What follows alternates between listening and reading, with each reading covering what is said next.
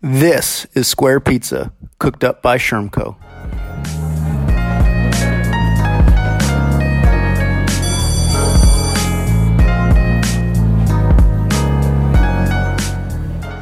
Hey all, this is Kelsey. Welcome to another episode of the Square Pizza podcast. For this episode, we're just serving up a mini episode, or um, I guess I should say a slice, as we're just uh, actually republishing a short interview from Charlotte is Creative.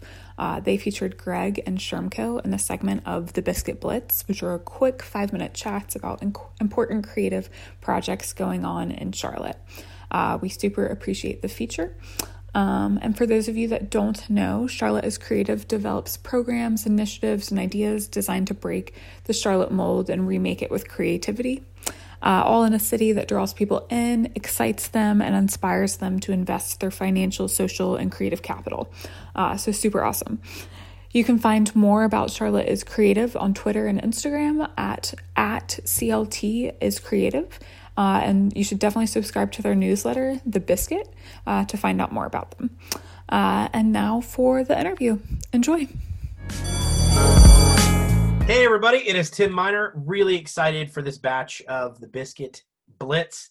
Uh, you know, one thing I love about COVID time is that there's a lot not to like, but one thing I do like is that you can actually meet people that you haven't been meeting in real life. And so my guest today um, is not somebody that I've ever met face to face. And I also put him through an undue amount of difficulty, like Legend of Zelda level, uh, you know, crises and tasks to get to this point.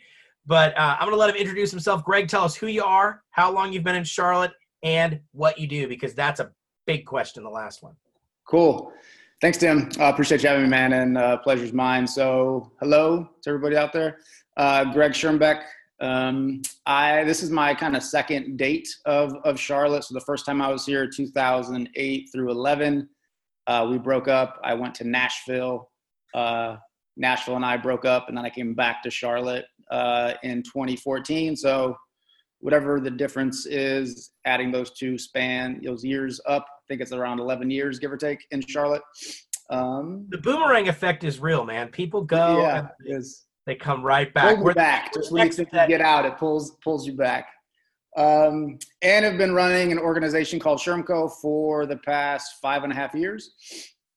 Uh, we aspire to be a social impact implementation firm um, that essentially partners with school districts, schools, foundations, and nonprofits to help reimagine the future of education. And we do that through a number of ways that uh, we might talk about here in a little bit.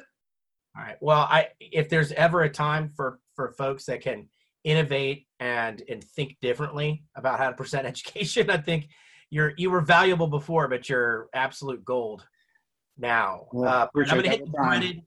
I'm gonna hit the dreaded five minutes. Okay. I'm gonna do this thing. All right, here we go. So, how? What is? What are some of the impacts that you've seen this time, and kind of being out, having out of school education make on the communities and the schools that you serve?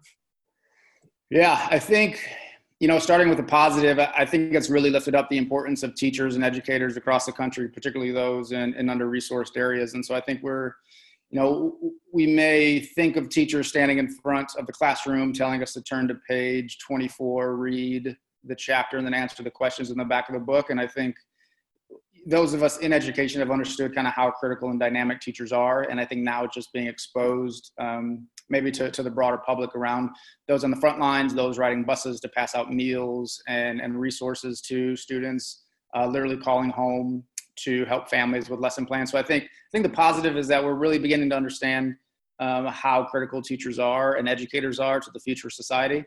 I think the other impact is is not so much that it's creating inequities. I think it's really just exposing more inequities that maybe not a lot of us didn't know about or think about that aren't in it 24 hours a day.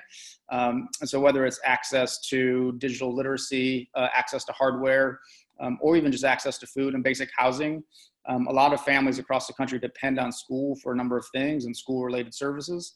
Um, and I think right now that's really being lifted up.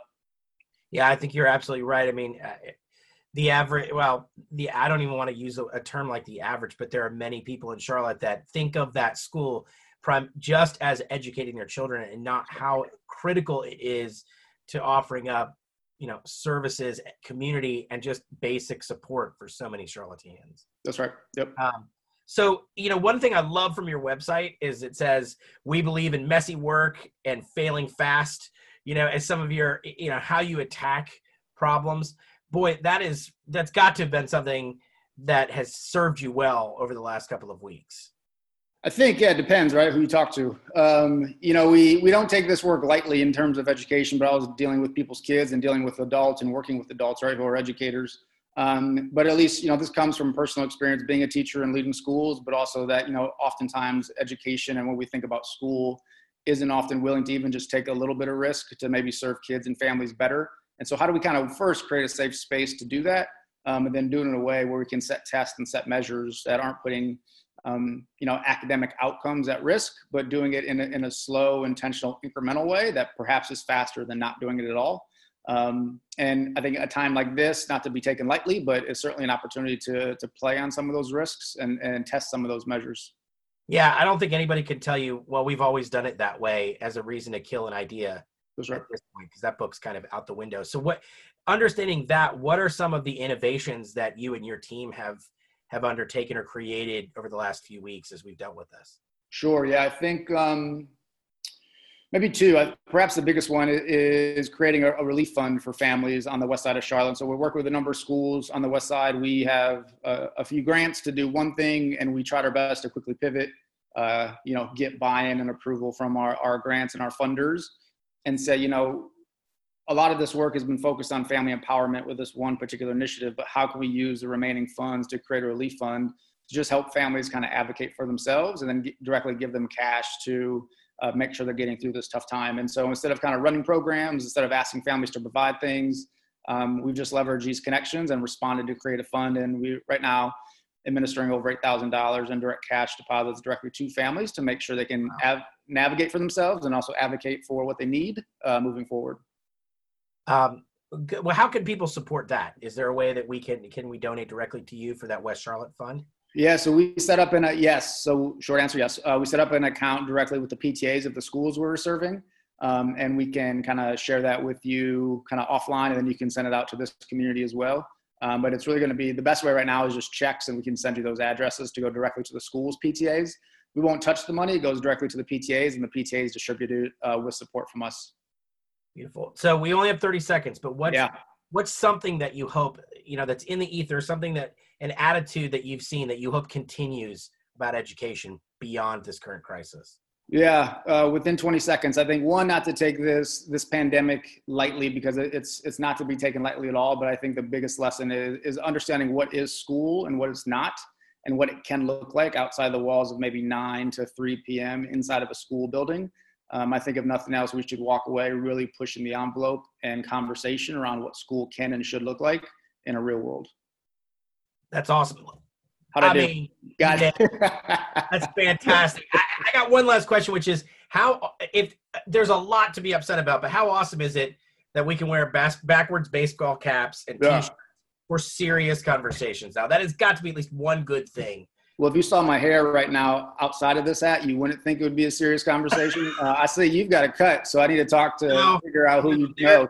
As someone who hates hair product, there is a ridiculous amount of product. Yeah, pull it off. I, I don't have enough in, in the house to figure this out. So just assume it's professional. It looks good underneath the hat. I had to borrow it from my daughters. So uh, that's not fair.